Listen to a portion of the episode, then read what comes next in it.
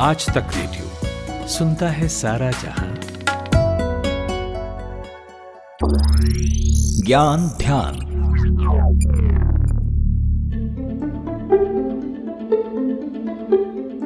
दो हज़ार चार में जापान के अखबारों में एक खबर छपी थी। खबर थी कि एक वायसेम नाम का उल्का पिंड धरती पर कहीं गिरने वाला है। दुनिया भर में बहस छिड़ गई कि जापान कैसे बचेगा, क्या होगा अच्छा अनुमान ये भी था कि अगर ये उल्का पिंड गिरा तो न सिर्फ़ जापान, बल्कि जापान के इतर पूरी दुनिया इससे प्रभावित हो सकती है।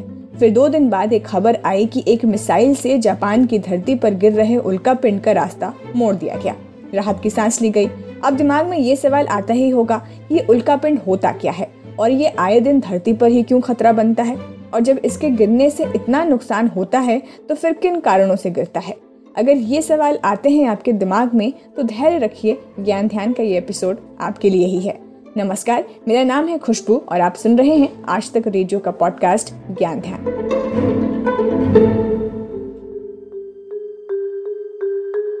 प्रकृति अपने शुरुआती दौर से ही अलग अलग तरीकों के खतरों से रूबरू होती रही है। कभी भूकंप, कभी सुनामी और कभी उल्कापिंड, यानी मेटोराइड के गिरने का खतरा।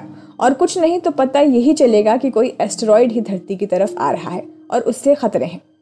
अब आदमी जो आम है, जिसका विज्ञान से बहुत खास रिश्ता नहीं है, वो इन मेटेरॉइड और एस्टेरॉयड में ही कंफ्यूज हो जाता है। उसे क्या पता कि ये क्या है? क्या बला है? धरती पर क्यों आ रहा है? तो सबसे पहले समझते हैं साइंस की खबरों में दिलचस्पी रखने वाले आज तक डॉट इन के पत्रकार रुचिक मिश्रा से इन्हीं दोनों का अंतर, यानी मेटेरॉइड और एस्टेरॉयड फिर बढ़ेंगे आगे। देखिए जो हमारी, हमारा जो सौर मंडल है ना, इसमें कई तरह के छोटे बड़े पत्थर हैं। अलग अलग मिश्रण से बने हुए। अब जो आप जिसकी बात कर रहे हैं एस्टेरॉइड की, या मेटेराइट, या मेटियोरॉइड या मेटियोर, या कॉमेट, ये ऑलमोस्ट एक ही फैमिली एक ही जीव कहें या जंतु कह लें या एक ही तरह के पत्थर है जिनका कैरेक्टर अलग अलग होता है। मेटियोर का मतलब होता है एक छोटा मेटियोरॉइड जिसको उल्का पिंड बोलते हैं मेटेोराइट को ही उल्का पिंड बोलते हैं, वो जब धरती के वायुमंडल में आता है तो वो जल जाता है। इस, ये हो गया मेट्योर उल्का पिंड। अब जब वो ज़मीन से आके टकरा जाता है तो उसको बोलते हैं मेटियोराइट ये बहुत छोटा होता है।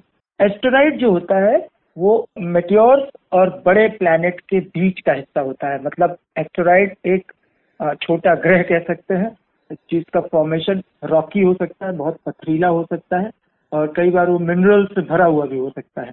और धूम केतु जिसको बोलते हैं, जिसको कॉमेट कहा जाता है अंग्रेज़ी में, वो बेसिकली एक बर्फ़ के गोले का, धूल का कॉम्बिनेशन होता है और जिसके ऊपर गैस का एक आवरण होता है, वो गैस का आवरण फ्रिक्शन की वजह से बनता है स्पीड में चलने की वजह से उसके पीछे एक लंबी की टेल दिखती है। नुकसान ये एकदम पहुँचा सकते हैं, और इसकी हिस्ट्री बहुत बड़ी है।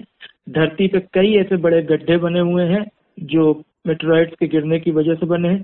सबसे बड़ा गड्ढा जो है वो मेक्सिको के पास का है। और एस्टेरॉइड्स जिसकी बात आप कर रहे हैं, वो नॉर्मली मंगल ग्रह और बृहस्पति ग्रह के बीच की जो जगह है, जो मंगल के जो ऑर्बिट है और जुपिटर का जो ऑर्बिट है, उसके बीच की जो जगह है, वहाँ पे एस्टेरॉइड का बेल्ट है। एस्टेरॉइड बेसिकली ग्रहों के बनने के दौरान टूटे हुए बड़े छोटे टुकड़े होते हैं। ये एक दो तीन मीटर से ले करके और पचास साठ किलोमीटर व्यास के हो सकते हैं डायमीटर के। तो अगर इसमें से कोई छोटा सा टुकड़ा भी अगर कहीं गिरता है तो ये बड़ा नुकसान पहुँचा सकता है। चलिए, ये कंफ्यूजन मिटाने के बाद हम बढ़ते हैं एस्टेरॉयड यानी उल्का पिंड की तरफ़ और समझते हैं इसका रहस्य क्या है। नासा के Center for Near Earth Studies ने 2020 में घोषणा की थी कि एक उल्का पिंड 29 अप्रैल की सुबह पाँच बजकर छप्पन मिनट पर धरती के पास से गुजरेगा। उन्होंने कहा कि ओआर नाम का ये उल्का पिंड भूमि से 1.8 मिलियन किलोमीटर की तेज़ी से दूर चला जाएगा। सोशल मीडिया पर इस उल्का पिंड को लेकर कई अफवाहें सामने आई थी, जिसमें बताया गया था कि इससे धरती को खतरा है। लेकिन हुआ वही ये उल्का पिंड धरती के पास से गुजर गया, जैसी भविष्यवाणी वैज्ञानिकों ने की थी। बहरहाल, इस तरह से खतरा तो टल गया, लेकिन इससे टकराने की कल्पना थोड़ी खतरनाक थी। अगर ये उल्का पिंड टकराता तो क्या होता? बहरहाल, अब उन तरीकों के बारे में जान लेते हैं, जिनके ज़रिए इन उल्का पिंडों को धरती पर गिरने से और नुकसान पहुँचाने से रोक सकते हैं। सुनिए रुचिक मिश्र से। देखिए दुनिया भर की जितने भी रेडियो और ऑप्टिकल टेलीस्कोप हैं वो इस बात की निगरानी करते रहते हैं कि धरती के पास ऐसे कौन से एस्टेरॉइड्स या उल्का पिंड या धूमकेतु हैं जो बहुत नज़दीक से गुजर सकते हैं या जिनमें point zero two percent degree का भी अगर डेविएशन होता है तो वो धरती के ऊपर आ सकते हैं। इस पर निगरानी रखी जाती है कई बार नहीं पता चलता निकल भी जाते हैं। अभी नासा ने डार्ट मिशन भेजा है। आ, उस मिशन के तहत इनका प्लान ये है कि ये एक स्पेस क्राफ्ट भेजा है, जिसको वो डिडीमोस एस्टेरॉइड के चाँद से टकराएँगे। वो एक छोटा पत्थर है जो डिडीमोस एस्टेरॉइड के चारों चक्कर लगा रहा है। उससे टकरा करके देखेंगे कि उसमें कोई डेविएशन होता है या नहीं होता। अगर वो डेविएशन होता है, वो अपनी दिशा बदलता है तो वो हो सकता है जाकर के डिडीमोस से टकराए। अगर एक डिग्री का भी अंतर आता है तो धरती के बगल से गुजर जाएगा। तो धरती के आसपास से जो एस्ट्रॉइड निकलते हैं, उनको नियर अर्थ एस्ट्रॉइड कहा जाता है। उन पर निगरानी रखी जाती है। फ़िलहाल जितने भी स्पेस एजेंसीज और डिफेंस सर्विसेज़ हैं दुनिया की, वो ऐसे मिसाइल्स बना चुके हैं कि ज़रूरत पड़ने पर मिसाइल एटॉमिक मिसाइल से उसको मार गिरा सकते हैं वायुमंडल के ऊपर, टुकड़े कर सकते हैं तो वायुमंडल में आने के बाद वो बर्बाद हो सकता है। लेकिन अगर बहुत बड़े आकार का कोई एस्टेरॉइड या उनका पिंड ज़मीन की तरफ़ आता है तो उसे रोकने के लिए अपने पास अभी कोई ऐसी तकनीक नहीं है। दरअसल किसी उल्का पिंड को धरती पर गिरने से बचाने का बहुत प्रयोग में लाया गया तरीका यही है कि किसी मिसाइल को उससे टकराने को लॉन्च करके फोर्स के ज़रिए उल्का पिंड की दिशा मोड़ दे। बहुत से देश ऐसा करते भी आए हैं। नासा का डार्ट मिशन, जिसका ज़िक्र रुचि कर रहे थे, वो दरअसल यही है। मिशन के पहले स्टेप में नासा ये पता करने की कोशिश करेगा कि अंतरिक्ष से पृथ्वी की ओर आ रही किसी उल्का पिंड को धरती से टकराने से किस तरह रोका जा सकता है। फिर मिशन के ही तहत नासा ने एक स्पेसक्राफ्ट भी बनाया है। ये स्पेसक्राफ्ट डीडी मोस नाम की एक उल्का पिंड से टकराएगा। इसके बाद पता लगाया जाएगा कि टकराने की वजह से डीडी मोस की गति और दिशा में क्या बदलाव आया है। इस आधार पर यह गणना की जाएगी कि किसी भी उल्का पिंड की दिशा और गति को कितना बदल सकते हैं। इससे होगा ये कि आने वाले किसी भी उल्का पिंड को हम धरती पर गिरने से बचाने के लिए पहले ही तैयार रह सकेंगे। एक रोचक बात, और कि मिशन का हिस्सा एक सेकेंडरी स्पेसक्राफ्ट भी है। इसका नाम L I C I A cube है। मिशन के तहत इस सेकेंडरी स्पेसक्राफ्ट को टक्कर से दो दिन पहले मेन स्पेसक्राफ्ट से अलग हो जाना है। इसका काम टक्कर के समय और बाद में धरती पर फ़ोटोज़ और बाकी जानकारी भेजने का होगा, ताकि मिशन के बारे में अपडेट मिलता रहे। हालाँकि ये मिशन बहुत छोटे स्तर का ही है, खासकर प्रकृति के आगे। लेकिन समझने वाली बात ये है कि अंतरिक्ष में उल्का पिंड सालों तक इधर उधर घूमते रहते हैं। अगर रफ्तार और दिशा में थोड़ा भी बदलाव हो रहा है तो समय के साथ ये बदलाव बड़ा होता जाएगा।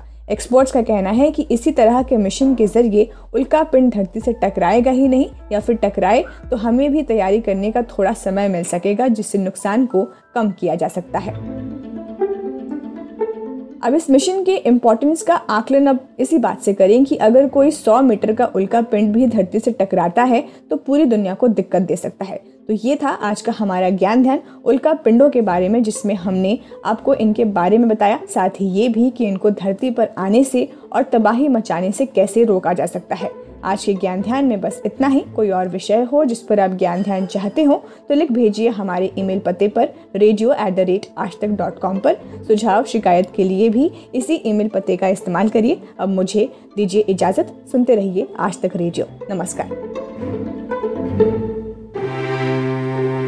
भाषा के ग्रामर से मिले कब, क्यों, कैसे, कहा, किसने, ये ऐसे शब्द हैं जो सेंटेंस में जुड़ जाएँ तो उसे सवाल बना देते हैं। और सवालों के बारे में आइंस्टीन ने कहा था the important thing my friend is not to stop questioning मैं हूँ नितिन ठाकुर और लेकर आया हूँ एक ऐसा पॉडकास्ट जिसमें हम हर टॉपिक का रेशा रेशा खुलने तक सवाल पूछने से थकते नहीं।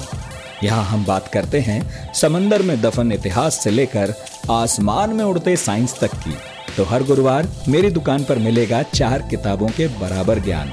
आज तक रेडियो पर पढ़ाकू नितिन में। हमारी वेबसाइट के अलावा एप्पल पॉडकास्ट गूगल पॉडकास्ट और स्पॉटिफाई पर भी।